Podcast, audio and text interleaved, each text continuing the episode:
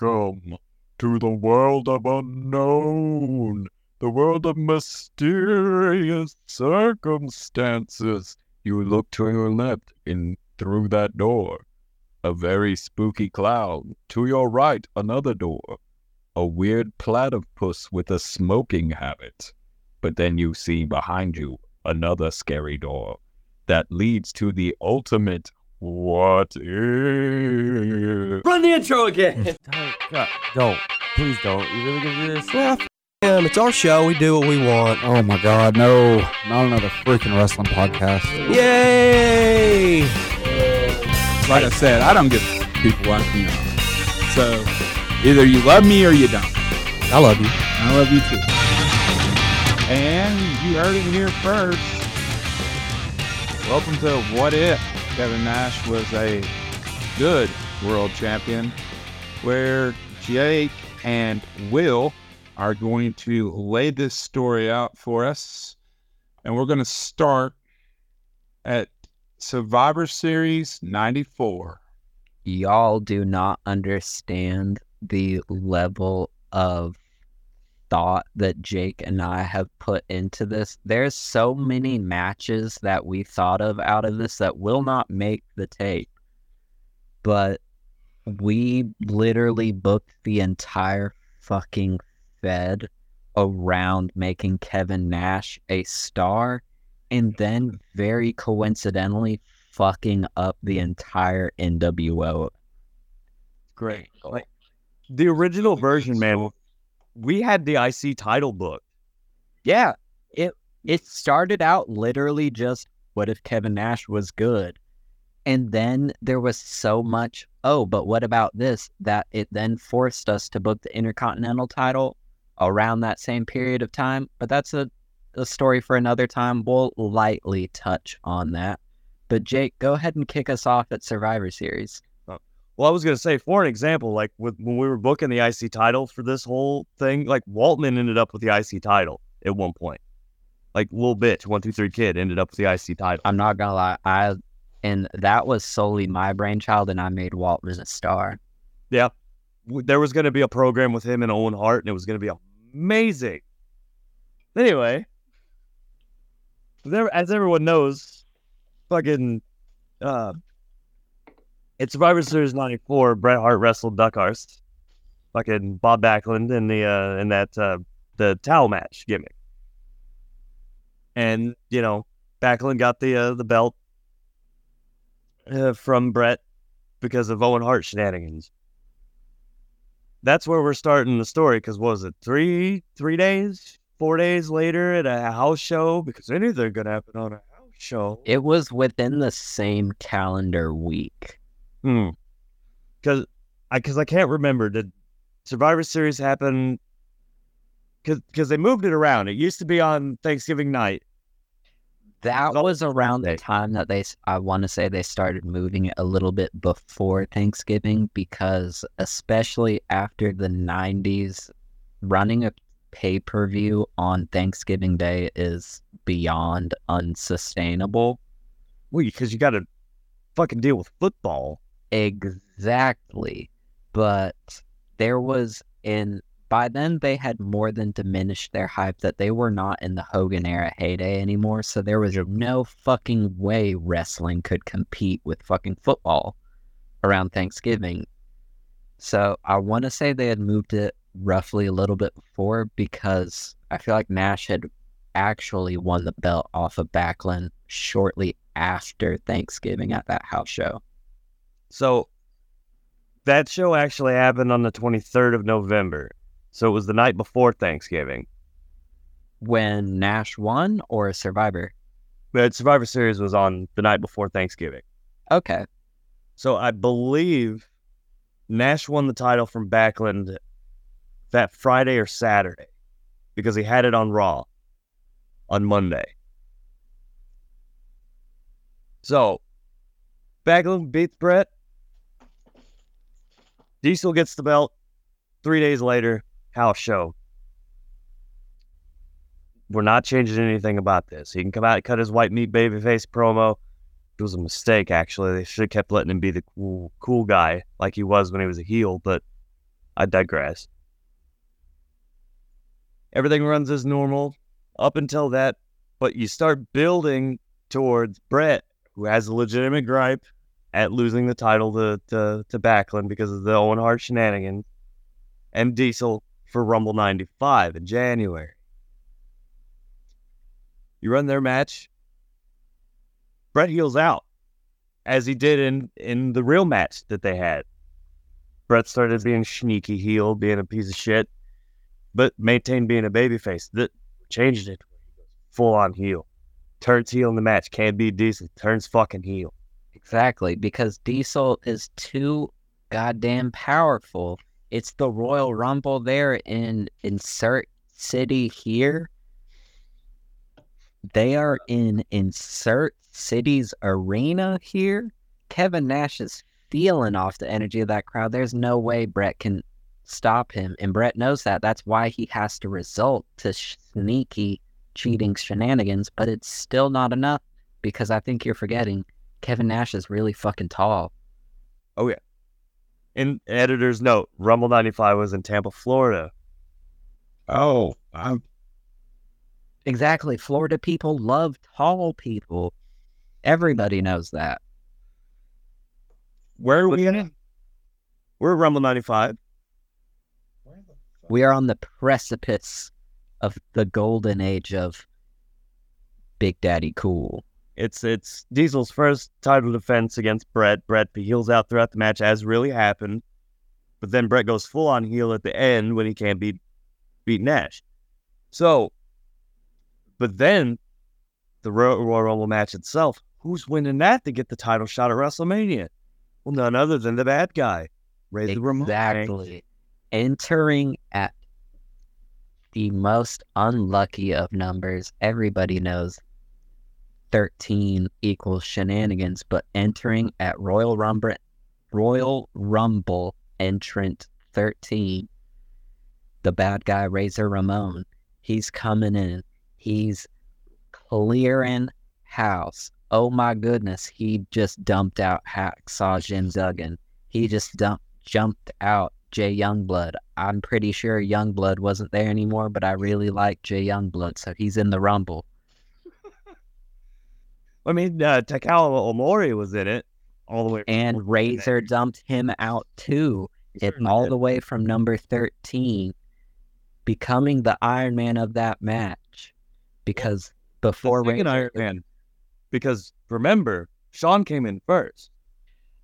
how could I forget the final two was Razor and Shawn, and they get a good solid 10 minutes straight of working each other during those final two. They put on a clinic, and mm. ultimately, who goes out? Shawn. And we now have Razor Ramon as the Royal Rumble winner, going on to WrestleMania to challenge, if he still holds the belt, his best friend, Diesel. Yeah. So you you we hit WrestleMania in Hartford, Connecticut. We're at the Hartford Civic Center. Lay it out for us. Best friend show for the world championship. But incidentally, not going on last because what was the main event of WrestleMania 11, boys and girls? It was Bam Bam Bigelow versus Lawrence Taylor, the footballer. and that is still our main event because first of all lawrence taylor put on an amazing performance for an outsider Absolutely. And also i refuse to not acknowledge the greatness that is bam bam bigelow Best i've been seeing a lot of bam bam bigelow slander recently and i just need y'all to remember there's one key match from Pi- prime pre-fred Bam Bam. That's him versus Cactus Jack, where Cactus Jack hit that fucking dive That's it. at the entrance ramp and did the most physically impossible thing that will never be replicated. I apologize for my burping, y'all. I'm drunk. So you guys going to keep most of the card the same? Yes. Everything that's not Yes. round diesel will be relatively the same except for the moving parts involved. Yes. The Intercontinental shifts slightly but we'll touch upon that when necessary because Shawn Michaels is the key to all of this. Wouldn't that just make him please this pun? But we are at WrestleMania, your co main event. Commentary is putting it over so hard that this is, in fact, still the main event of WrestleMania, despite the fact that it is undisputably not the main event because Lawrence Taylor and Bam Bam Bigelow is, in fact, the main event. Yep. But we got have Kevin Nash. It had the added story beat that a few years before that, Nash wrestled against Razor Ramon for the IC title at SummerSlam and lost. That was the famous "What a Pittance" promo. which Razor has made full sure to bring up not only that match, but that promo, and has still been Nash has been trying to keep it cool. You know, he Razor's his best friend. You know, he knows Razor's a cheeky ass little fucker, but that's his best friend, and Razor's gonna get cheeky with him, and he keeps trying to get under his skin while still being like, "Oh, I'm your best friend. You can't beat my ass." Yeah. you can't hate me while getting under his skin. And then finally, we have the match, the co main event. Goes about 20 minutes, 21 minutes max, because we're working with Razor and Nash. We know how to maximize their abilities. And anything over 20 minutes is a detriment to both superstars. Well, maybe But- maybe Kev, but not. We're working it over. Razor is getting a majority of the heat in this match. He keeps putting down Nash, keeps working the legs, keeps hitting a lot of heel hooks, a lot of bulldogs to drive Nash's face down, hitting that high low Street Fighter combo, but mostly working those legs, but can't get it out. Nash keeps kicking out at two. And then finally, towards the tail end, we see that tease, that glimpse into the future. Razor's getting fucking fed up. They're brawling outside of the ring, and they do a dive where both of them come crashing from the apron through the announcer's table. Of course, the Spanish announcer's table, because back then they were still racist.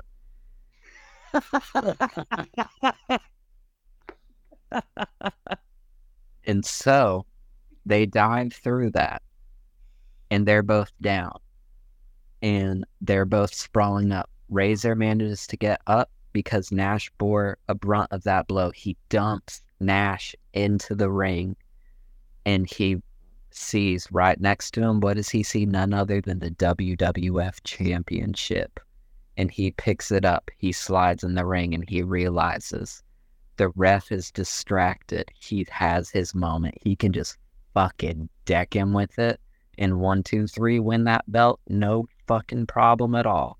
And he's standing there in the corner, contemplating, and ultimately decides, nah, that's my dog. That's big sexy. I can't do that. And puts the belt down. And as he's pulling, p- setting the belt to the side, Nash recovers himself and hits him with that big boot. Literally the best looking move that Nash has ever done in his life. Hits him with that fucking big boot. Jackknife powerbomb one, two, three. But just in the nick of time, we do that bullshit mid south finish where the where they kick out just a half second after the three, so no one looks weak. The, I call that the Greg Valentine. That is the great. And to aid your visual comprehension of the scene, if you think back to was it WrestleMania eight where Bret Hart wrestled Roddy Piper, was one of my personal favorite matches, where Piper has the bell and he thinks for just a second about fucking cracking Bret with that fucking belt, and he throws it down, and then Bret hits his comeback. That's very similar to what we're doing. Like Ramon has the belt, and he he looks at Nash, and he looks at the belt, and the crowd's going crazy because they don't want to see Razor Ramon be healed. And he lets them get to him for just enough that he puts it down, and then He listens to the crowd for just enough to convince him, which pay off later, bitches. Well, now we're moving on to In Your House 1 from Syracuse, New York. Got some good matches on this card as well. Are we going to keep that the same? Because we got our Razor versus Jeff Jarrett and the Roadie. Indeed. Mabel Atom Bomb. I mean, Because as far as I know, and correct me if I'm wrong, Ramon was uh, Intercontinental Champion at WrestleMania 11. So this would have been like title for title. This have been like WrestleMania 6, Hogan Warrior. So In Your House 1 would have been Jarrett Ramon IC title. With the oh, you're a chicken, whatever finish, Jarrett wins the fucking belt from Ramon. Boom! Now Jarrett's a fucking single star because he wins the IC title from Ramon. Ramon just As fucking God intended. WrestleMania. So I inadvertently made Jeff Jarrett a big star, much to my chagrin. But hey.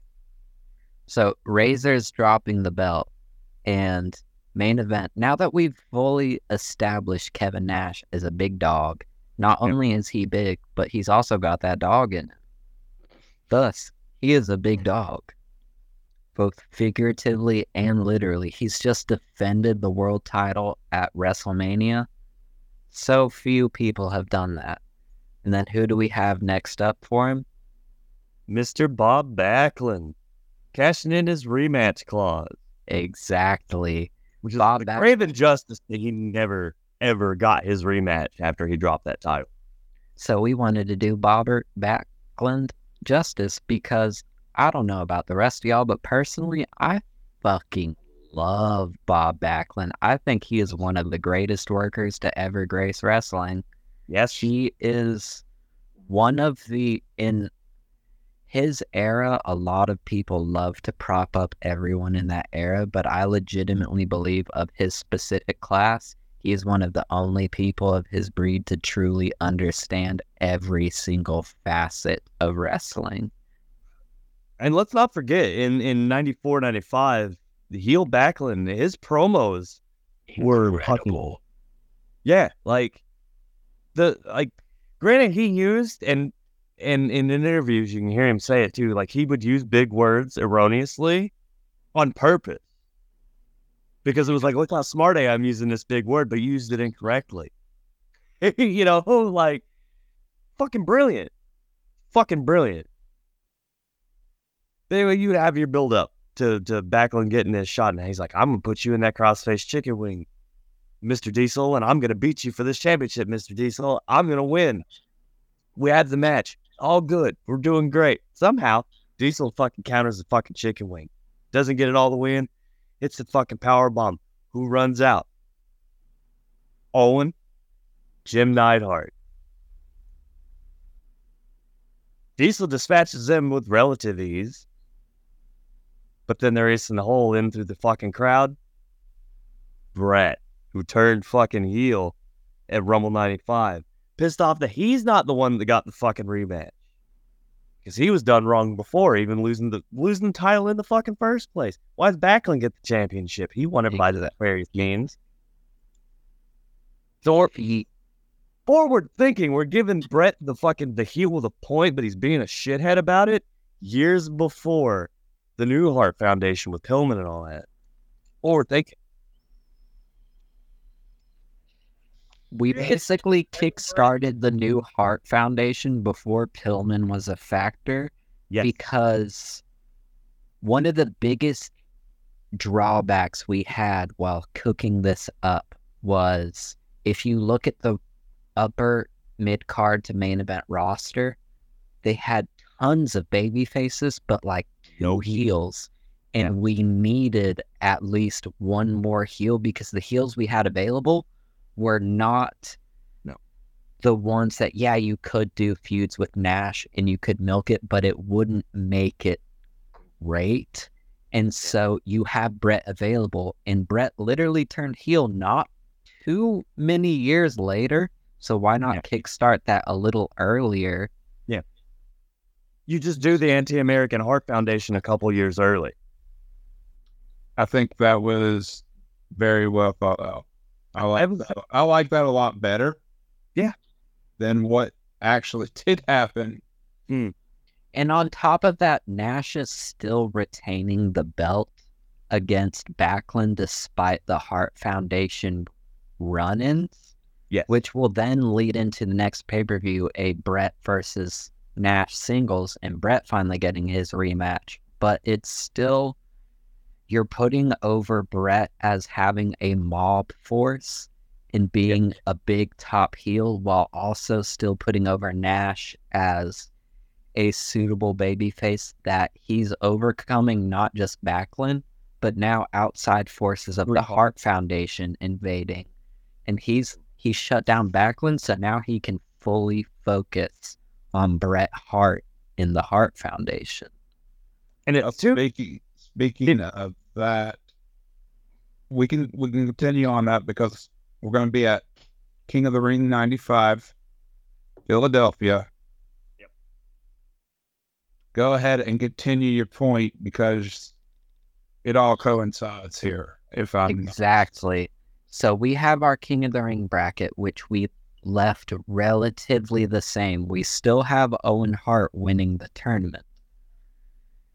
But our world title match is a fatal four way involving obviously Nash defending his belt against Bret Hart, who has now finally weaseled his way back into title contention.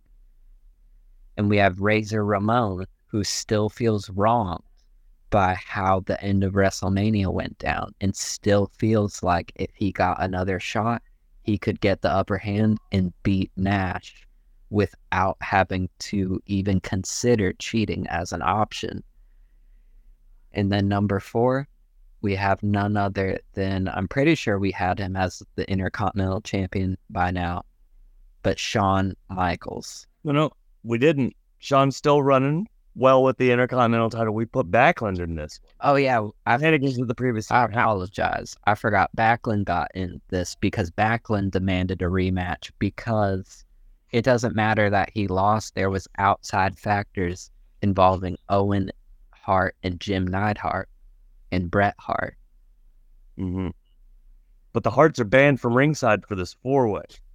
Exactly.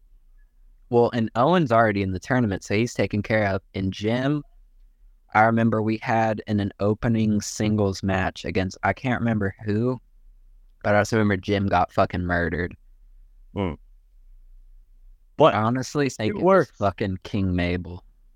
because in in the canon of the our universe we've created here, Jim ensures, much as he did for real, that Owen wins the finals of the King of the Ring. Because in their mind, Owen wins King of the Ring. Bret wins the title in the four way to set up the All Harts world title match later down the road because the winner gets the title shot. So Owen wins King of the Ring, then you have your four way match. Clearly, Diesel comes out on top by the skin of his fucking teeth. Managing to hit that bare knuckle running leg kick because goddamn Nash was good at those on Backlund to retain the belt. Mm-hmm. Razor's fucking pissed because Razor, prior to Backlund getting pinned by Nash, Razor had Backlund fully set up. He hit the Razor's edge. He had him fully set up, but before he could make the cover, Nash comes in with that running big boot and covers Backlund to take the one, two, three. So Razor's fucking mad because by all accounts that should have been his match. That belt should be his. And Yeah. then to to buck what was was actually a tradition of the winner getting the the title match at SummerSlam, Owen decides to jump line and says, "No, no, no, I don't want my championship match at SummerSlam. I want it next. Diesel is at his weakest after that four way, after the beating my brother put on him and the beating the Backlund put on him. I can beat him in your house too. Main event: Owen Hart versus Kevin Nash and somehow Nash overcomes the fucking the numbers game with Bret and Jim, still beats Owen. But somehow Ramon gets involved save the title for his buddy. And then Adam Diesel gets the win. Ramon challenges him. All right, you beat me. But Oh, so gonna like we do it in Miami, man. We're going So to what went down is Owen and Nash are down. The the ref is doing their whole blah blah blah, whatever. Both y'all get the fuck up. Jim comes in and is distracting the ref. While the ref's back is turned, Bret comes in, grabs the belt, and is acting like he's gonna hit Kevin Nash. Razor runs down, his music hits, everybody freaks out. He comes down, clears out Bret and Jim, and snatches the belt out of Bret's hand before he can hit Nash with it. And then Razor is just standing there holding the WWF Championship, staring at it, and then staring at Nash. And then suddenly he's got flashbacks. He's at WrestleMania again, contemplating should he smash his best friend with his own belt to claim the title but it's all different. And he throws it down, he slides out of the ring and lets the match conclude. Razor's just standing there in the corner. Nash hits the one, two, three. He successfully defends the belt against Owen. Hart Foundation stewing and pissing all over the place on the entrance ramp, and Razor's still there, just in the corner by the timekeeper's table, staring at Nash. Now, let me ask you a, a question, uh, Jayke. You said SummerSlam. Are you moving SummerSlam to Miami? That would be actually fantastic considering. Uh, because because your SummerSlam is in Pittsburgh, Pennsylvania. Yes. Not anymore, because Wait, we have our happening? main event of SummerSlam. Razor Ramon, Kevin Nash, Street fight. street fight. A Miami street fight. A my, I was and- literally just about to fucking say that, but you ruined me creating dramatic pause. But you set that up on the Raw the next night. Exactly. Yep. Because So- Razor's already he had that moment. He didn't necessarily cost Owen the match directly. He just shut down Owen's cheating shenanigans. But Razor still believes that he could have beat Nash, which by all accounts he could have if he hadn't either decided not to hit him with the belt or even not picked up the belt regardless and just capitalized, he probably could have become WWF champion and this main event wouldn't have to happen. But Razor feels that this has to happen. He's been robbed. There's no other way. He doesn't care that Nash is one of his best friends. He knows that this has to happen.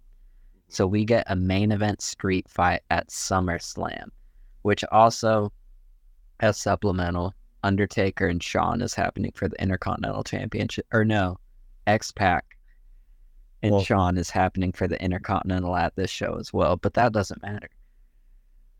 But uh, the Raw after uh in your house too, that's where where Ramon lays out this whole thing that if it wasn't for you people, man, I would be champion. You made the bad guy feel bad for being a bad guy.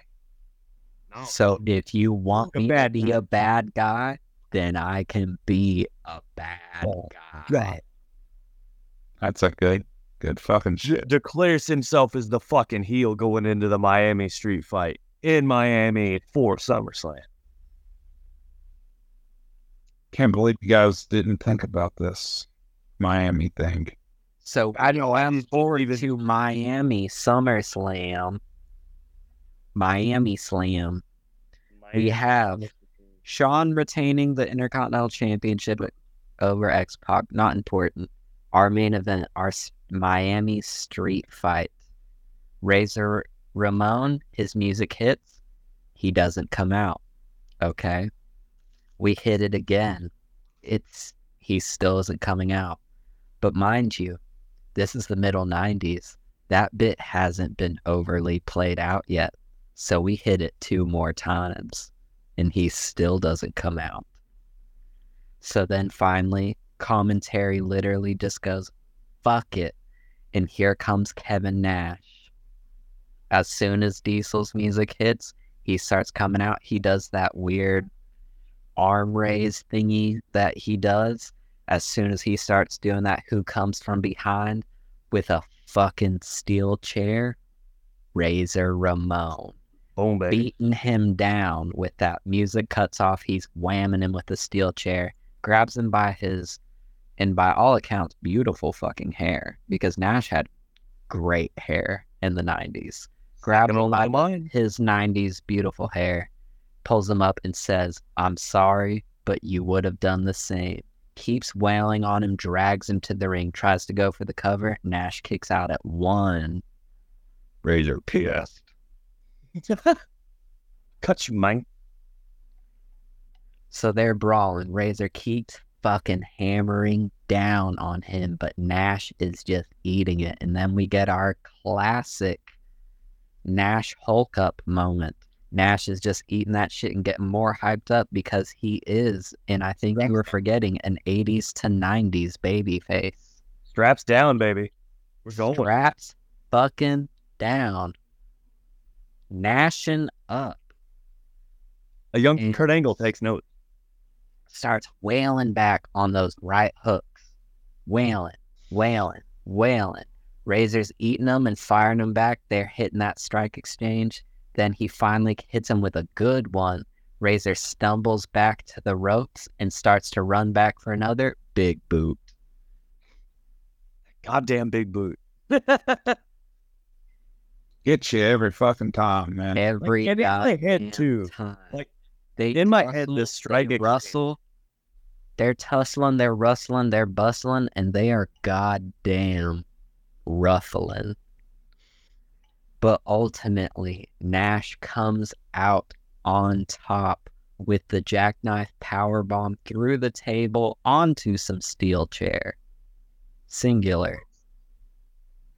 because this was you also have to remember this was the 90s. We weren't getting that crazy yet. Somebody out did this and watched some ECW before. Nash gets the cover, but also you have to remember this was the 90s. Egos were a flaring, so you goddamn know Ramon kicked out at three and a half.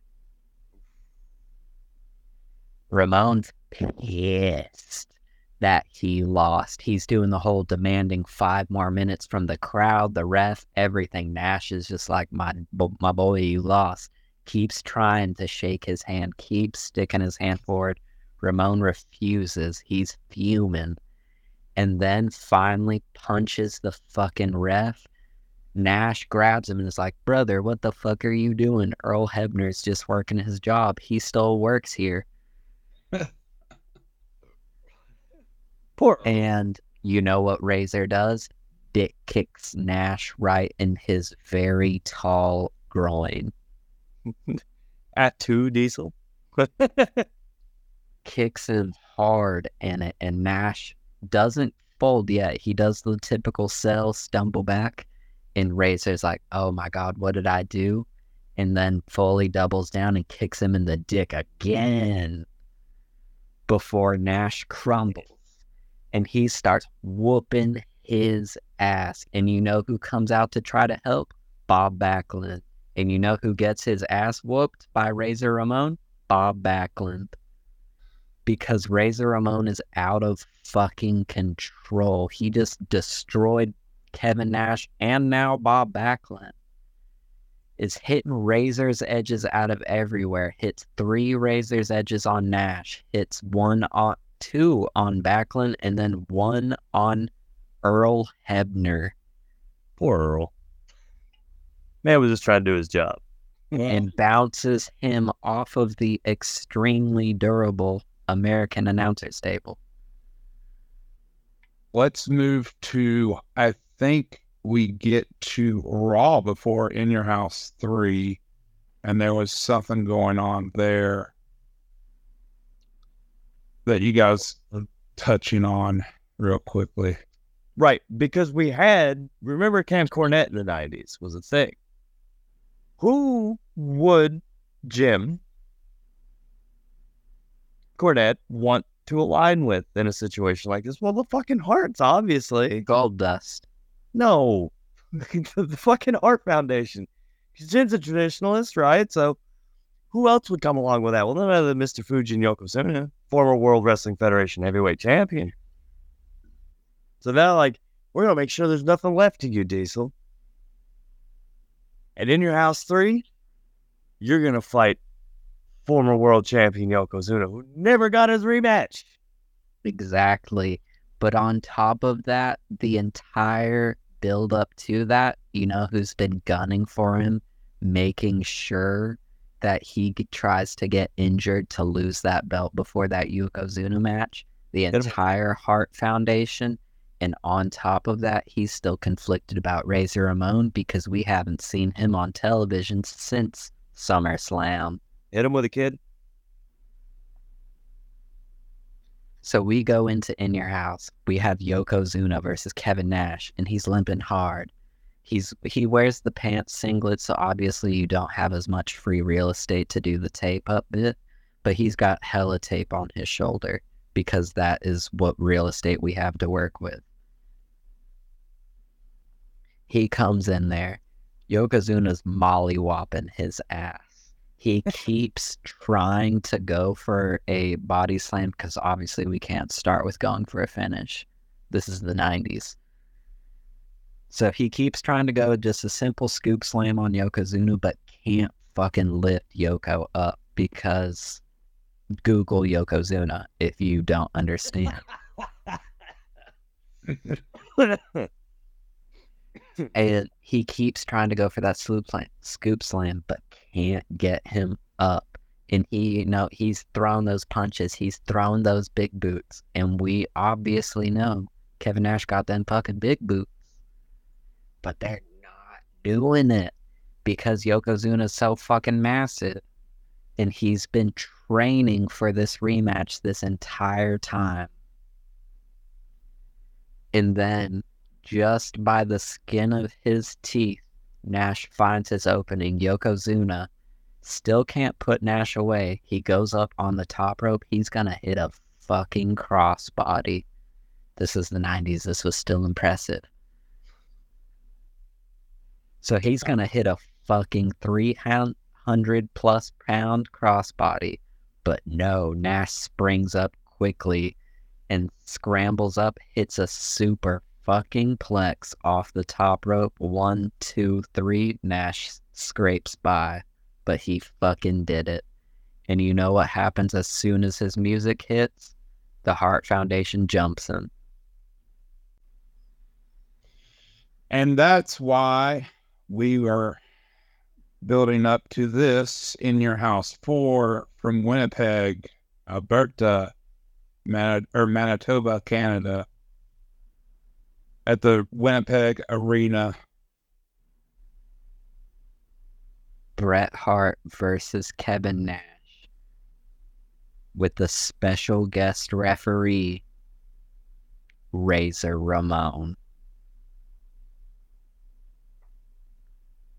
Oh no. Razor's got beef with both. Most of his beef is with Nash, but a lot of it is rooted around the fact that he knows he could have beat in his heart of hearts. He knows he could have beaten Nash for that belt, and he wants to be the one to beat Nash for that belt. But at the same time, he fucking hates Nash by now, and he wants him to lose the belt. So the way Razor views it is who would he rather fight for the belt more, Bret or Nash? No he has bad blood with before. both wrestlers. Does he want to beat the man he couldn't beat for the title, or does he want to beat the man that he knew he had beat before in Ex- Bret? Exactly. The way he views it is Bret is that's a mountain already conquered. He hasn't conquered Mount Diesel yet. So he is the middleman in this, much to Nash's chagrin. Bret fully believes that Razor will fuck over Nash and give Bret the belt. And Bra- and Bret views this as I'll win the belt and then fight Razor and beat him and get my redemption there too.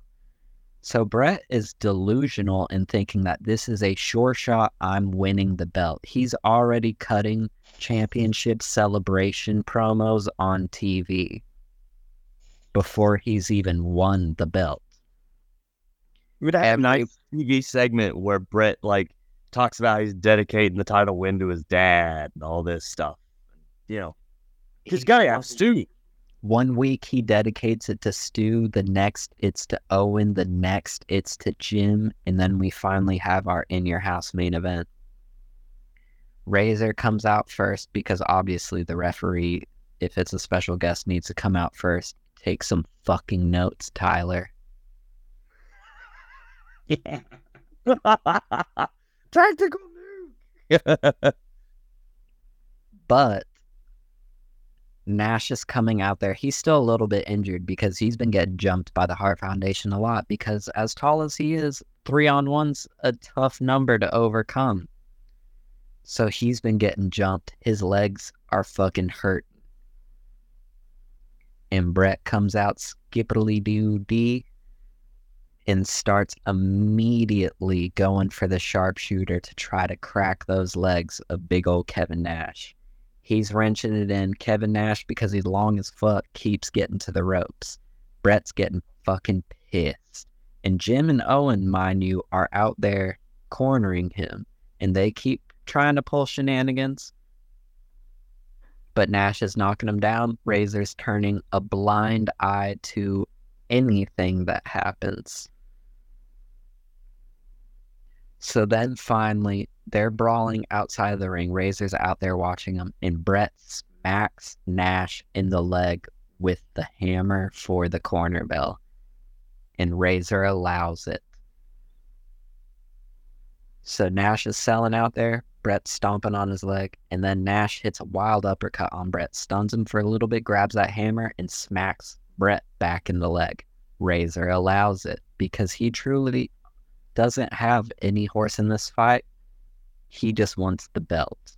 The belt And it- is all he cares about. So he and in his head, if So they he- kick each other out here, his job's going to be easier later on.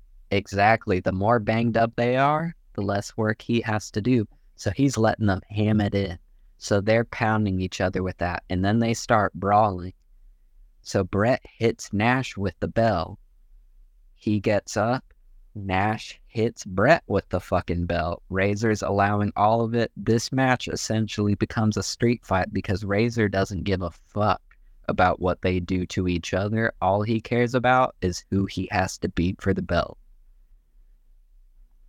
Ultimately, because already we've clearly had a lot of ring bell play in this ring, so the finish is Bret eating a jackknife on the bell. Razor retains. Or sorry, Nash retains. Razor begrudgingly hitting that three as soon as he lifts Nash hands, kicks him in the dick again. Nice. So that will put us at Survivor Series 95 from Landover, Maryland. And on that card, you have several big matches, with it being uh, Survivor Series. You got a Survivor Series Eliminator match, the Dark Side, Undertaker, Savio Vega, Henry Godwinn, Fatu defeat, you know, the Royals. Are you changing any? Uh, any? We are. We are. The the brass in the federation are upset with the way the things had went down at the previous pay per view. So to get back in the good graces of the fans, I believe Gorilla Monsoon was commissioner at this point, and he was the fans He was. or president rather, they weren't commissioner. He's gonna book a dream match. We're gonna have that young, up and coming, upstart babyface hero, the Undertaker, taking on the unstoppable world champion Diesel. You Undertaker, mind you, has been on a real streak lately. So when we initially booked this out, there was so much stuff that there is this would be a minimum three hour episode if we truly laid out everything we had mapped out. We overbooked. But as We rebooked. text. So mind you, and I've mentioned we had our Undertaker Shawn rivalry, I'm pretty sure at this point. So Undertaker only lost by countout. Undertaker during this whole year has not been beaten by pinfall or submission. Only mm. by DQ and countout. This is prior context to lead up to this. So as course correction, we have our unstoppable monster Hugh versus our unstoppable monster babyface. Nash Taker's versus babyface. Undertaker. No, Taker's a babyface. Is he? Yeah, because he would have been the purple Undertaker. He was babyface. He was super babyface. that was the whole thing. Well, that was the whole thing with them booking this match to begin with. Was it was similar to when they booked the uh the IC title match, uh ladder match that year at SummerSlam. It was for the fans. This was the for the fans match. People love the Undertaker. People at this point would hopefully love Diesel. And you got two big, almost seven foot tall motherfuckers fighting with no shenanigans. We're gonna have a big hoss fight. Let's fucking And go. just to make it extra for the fans, we didn't map out for this, but just here on top, it's a fucking steel cage. Sure. Whatever. The- so yeah, so the Harts can't get involved. Back can't Exactly. involved. Razor can't get involved. And we have, trust you, we have run ins. The Hart Foundation does come in and just frowns outside the cage. And then you know who else comes out? Bob Backlund. And he also frowns outside the cage. And then the Hart Foundation and Bob Backlund just start brawling because obviously you have to have shenanigans outside the ring. Sure. What the what the fuck are we trying to make our crowd bored? Trying to make them buy merch? Did we have this as Diesel beating the Undertaker clean? Yes. To fully no, it wasn't as- so t- kind of. It was a half clean finish.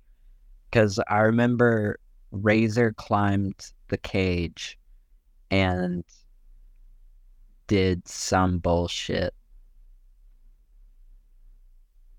He came out as a druid. That's what it was. Diesel come out, or uh, Ramon come out as a fucking druid. Clears out the heels that are fighting, gets in the fucking cage, tries to do some shit. Blasts fucking D, takes the hood off. Holy shit, it's Razor Ramon. Oh no! So then we have, going forward, we have the Go Home Raw after the shenanigans at the Survivor Series with Diesel and The Undertaker. Because you don't want it. Taker can't lose. Diesel can't lose. Exactly. It's the fucking Undertaker. He's too spooky.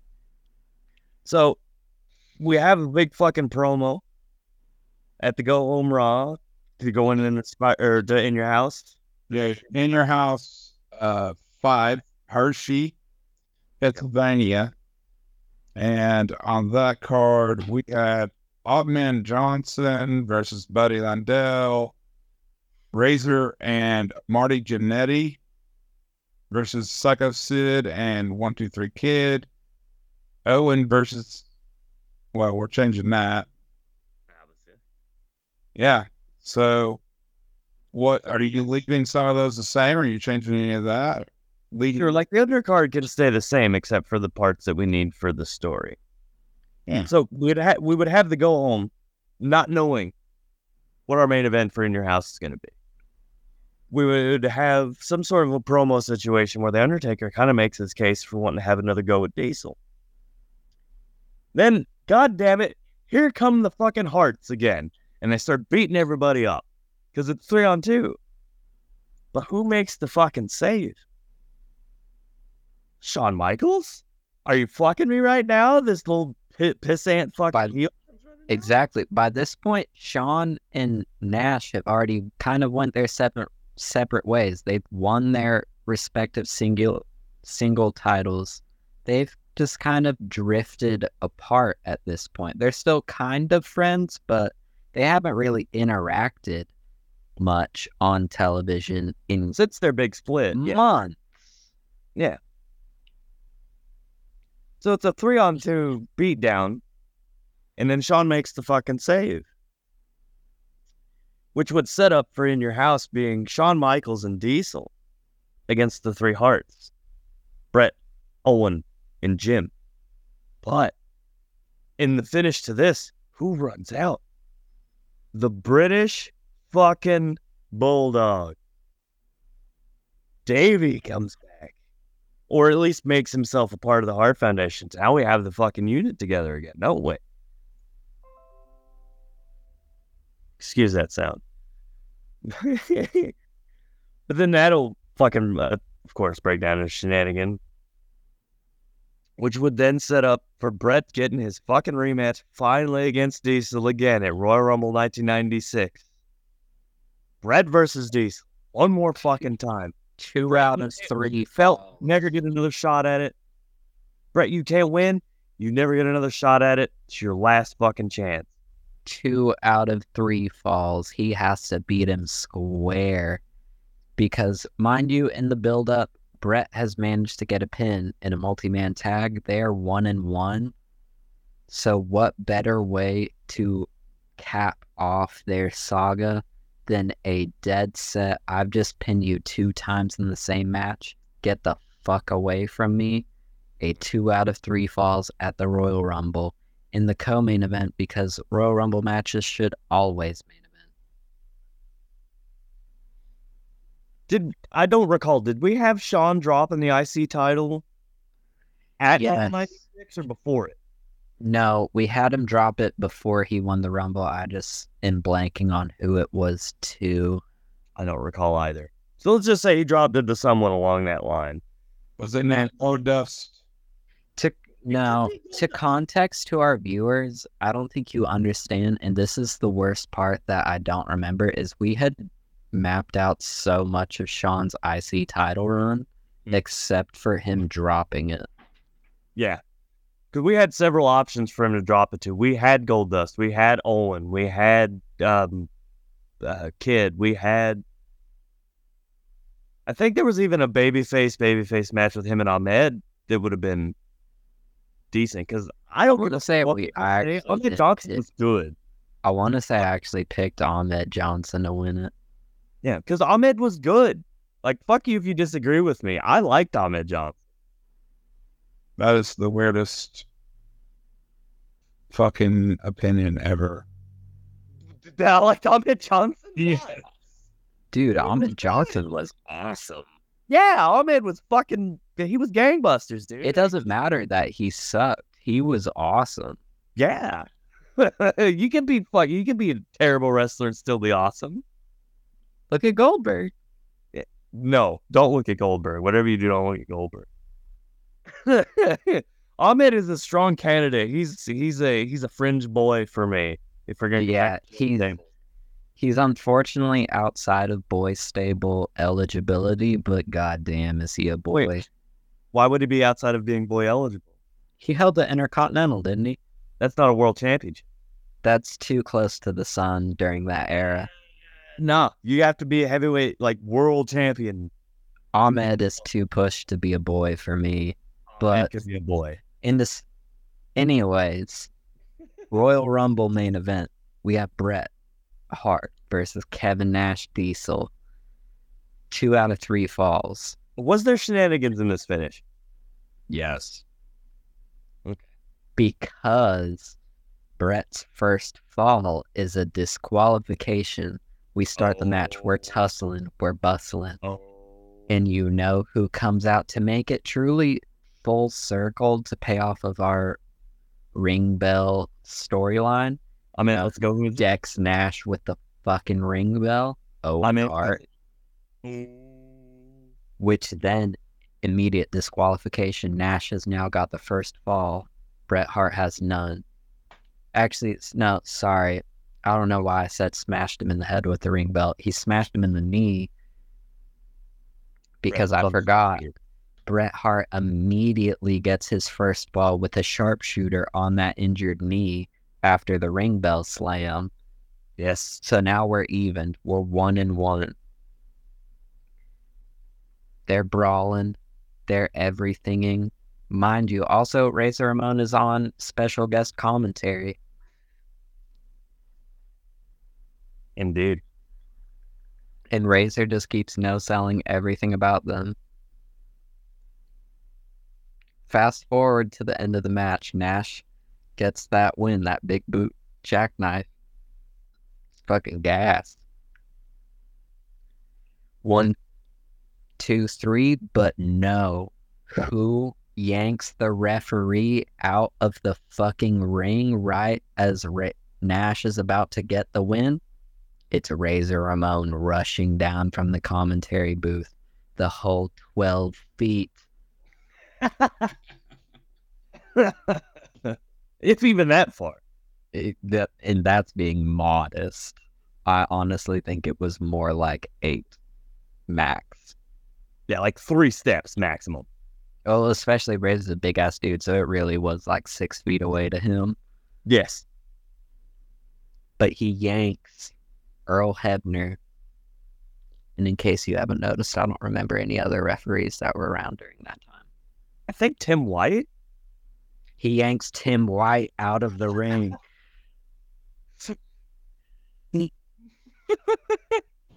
Well, the main event it had to been Earl.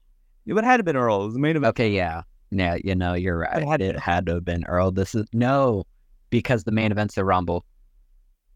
I mean, it the world title match. It had to. Okay, yeah, but he yanks Hebner out.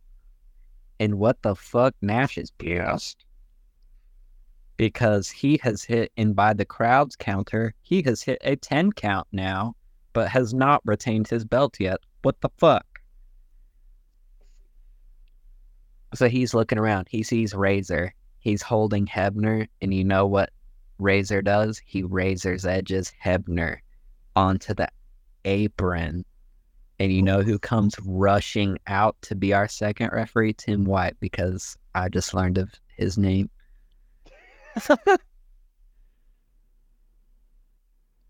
Well, Was this the, So he runs in. package, right? He tries to make another cover because Nash is still pinning him. By this point, he's hit 30 seconds.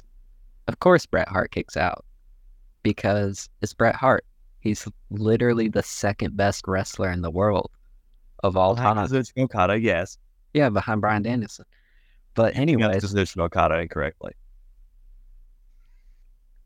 But anyways, That's a different episode. the second best wrestler in the world behind Bryan Danielson manages to capitalize. And the referee is distracted. This and he manages to hit what is Nash's key weakness, which by modern WWE standards has been clearly laid out as the only weakness to top guys. Dick kicks. I thought this Hart small was kicks him in his overly elongated tall ball sack. See, I thought this was the surprise small package finish where Nash set up for the the, the jackknife and then Bret small packages him out of nowhere. I'm not done. Oh, I'm sorry. He kicks him in the fucking dick. Goes for a schoolboy. Clearly, this is going to be the end of Kevin Nash. No, as Jake just spoiled, it's not the end of Kevin Nash because Nev- Kevin Nash kicks out.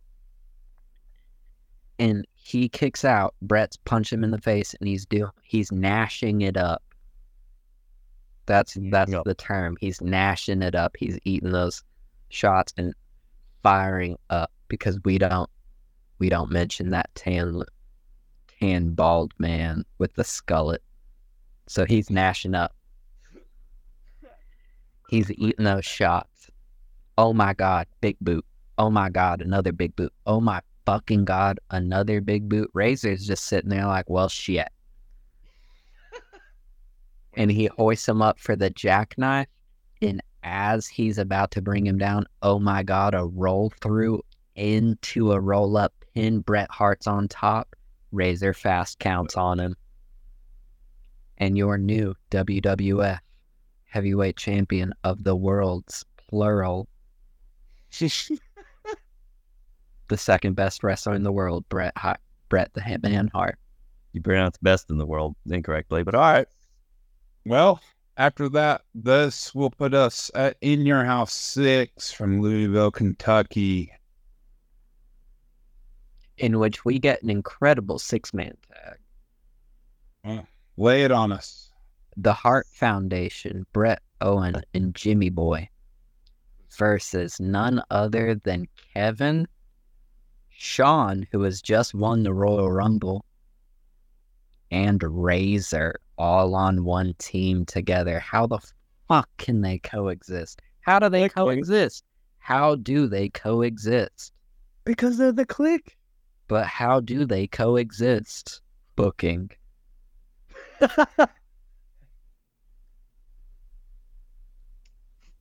So we get our main event to our build up because the WrestleMania main event is already set. It's Bret versus Shawn. And Bret's already laid down the challenge. He also showed his ball sack on live television because he's a heel. Iron Man match. S- And set up by now. the six man tag. And honestly, the match structure doesn't even really matter out of this entire run. All you need to know is obviously the Hart Foundation fucking wins because Razor kicks Nash in the dick again and costs him the match. Nash gets pinned by Bret, thus locking Nash out of any kind of championship rematch eligibility because he just got pinned in a six man by the champion. So why would he get a singles rematch? There it is. New Japan booking dog. I really feel like this is turning into an episode of Team Four Star. So, you know who starts cutting a wild ass promo? Heated as fuck, angry as fuck, mad. He wants blood at the end of that match. Kevin fucking Nash, and he wants Razor fucking Ramon. He's sick of Razor being a dampening spot on his historic title run, and then further accentuating it to being the reason why he lost the belt in the first place. So he wants Razor at WrestleMania. Loser leaves town. But here's where the dirt sheets come in. We are keeping it the same. Scott Hall and Kevin Nash have both already signed that they're going to WCW. So this is already here. They're leaving. Vince knows they're leaving. Creative knows they're leaving. So they set up this loser leaves town match or loser leaves the Federation match for WrestleMania 12. We also have Bret versus Shawn Iron Man anyway because it's a fantastic match and I love it. I have a picture of the fucking match that Bret Hart signed for me personal. One of my favorite matches of all time. WrestleMania 12 is gonna be a fucking kick in the ass, isn't it? Yeah. On Kevin Nash, Bret Hart versus Shawn. Let's fucking go. Get in the car. Well, you've set it up, and here we are. WrestleMania 12 from Anaheim Hunt. It's a fantastic building, by the way. I've been to it. It was wonderful. Yeah, From- I remember I wrestled you there in one of your first matches. Oh yeah, that's right. You did. I beat you. You did. I've never beaten you. I want my win back. Maybe one day, young boy. But anyways, The loser leaves. Razor Ramon and Big D. We're doing this. Let's go. No DQs. Loser. this is our Federation. main event of WrestleMania, by the way, because obviously belt goes on last, but this is the this is that co-main where this is obviously got the most hype building into it, but we obligatory have to have the belt go on last because who the fuck are we, Lawrence Taylor? Not right. Didn't we have the idea to put this on first? Like to open the show with this?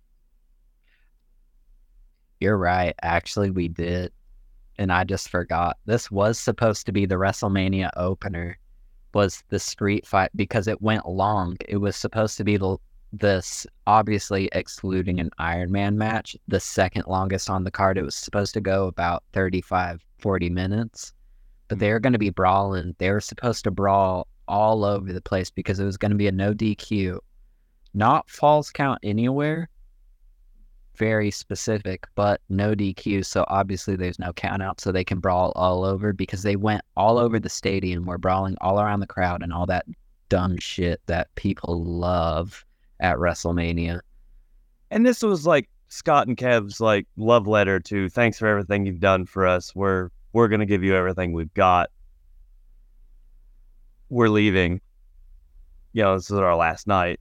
Yeah. And so they're beating the dog piss out of each other in the stands after we are bare minimum 12 minutes into this match before they have gotten into the ring. I salute to you, Tank, and your structuring of matches. Love Tank. But we have just now, in Tank fashion, gotten to the ring 12 minutes in.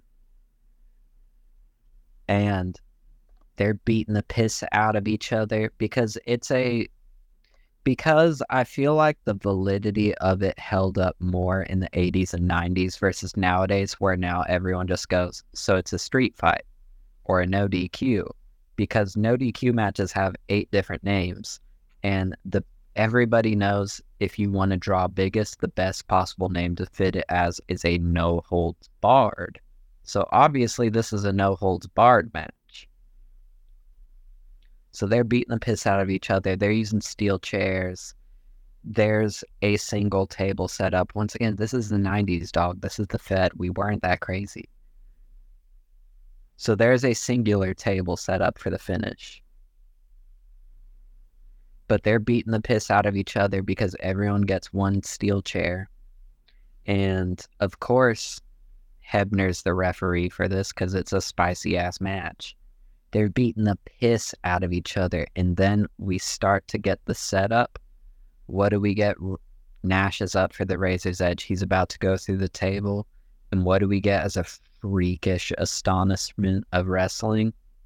Nash hits a fucking Frankensteiner. Wow. Damn, Kev, Kev learned a sixth move. Kevin learned to do a Frankensteiner or as you modern nerds know it, a poison rana. Through the table, Razor's bumping his ass off. It's like SummerSlam with Shawn and Hogan all before it ever happened. Shawn learned from here because Razor is overly bumping his ass off through that table. But Kevin Nash, he goes for the cover and then quickly lifts up before the three count and is like, I don't want to do this with you, brother. We're best friends. What if we just walk away and Razor hits the whole I hate you, Anakin Skywalker shit? so they start punching the fuck out of each other. They, while punching each other, set up another table. They are brawling up on the top rope and then they do some dumb 80s bullshit to dive off and they both go through the table, both have an arm over each other, but both are on their backs. One, two, three. They both lose. They both have to leave. Nice. And Nash that's is pissed. Because Razor accepts that he has to lose, but he also technically made Nash lose. So to him, this is ultimate vindication. Razor's just laughing in the ring. He's okay with this storybook ending. Nash is furious because in Nash's mind, he always viewed it as once I'm done with Razor, I can get back to Bret in the belt. Yep. And now he can't. He's gone.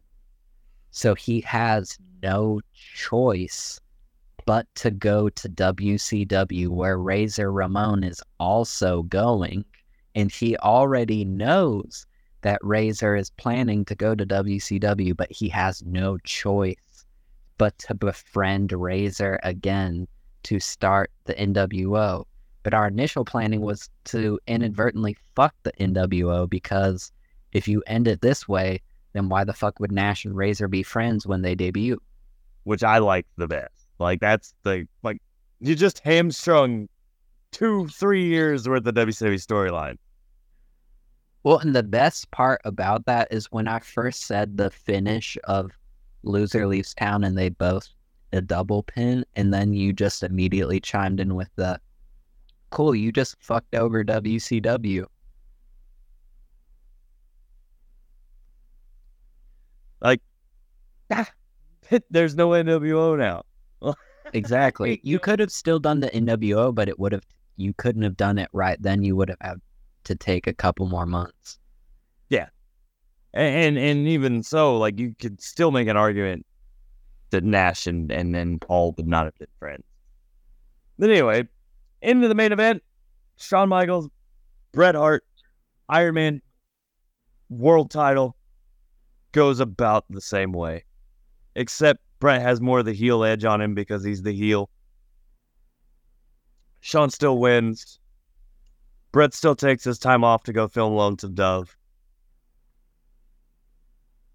and that still opens it up to Austin coming in and still cutting his promos about Bret. Bret, you couldn't do it. You couldn't beat that guy. You're washed up. You've got nothing. That's why you left. That's why you're off in Hollywood doing TV shows. Bret still comes back. Bret comes back as the baby face, thus getting back in the good graces of all the fans because I'm going to shut this loudmouth motherfucker up. And then history goes back around as it had, the same way that it was laid out to go. That was, I enjoyed that way better than what actually happened. And you guys put that together very well. Um, I hope everybody who listens to this enjoyed it as well because these are very well thought out episodes. Not a lot goes into them and that's why it takes so long to hook one up.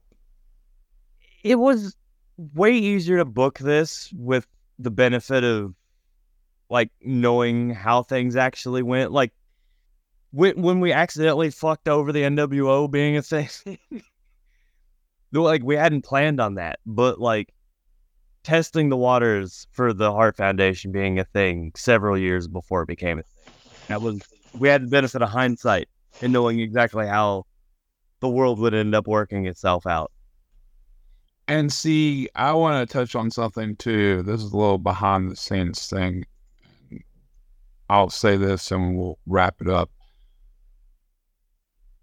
When they told me this, this is where we came up with another episode where what if they stayed and then Oh, man.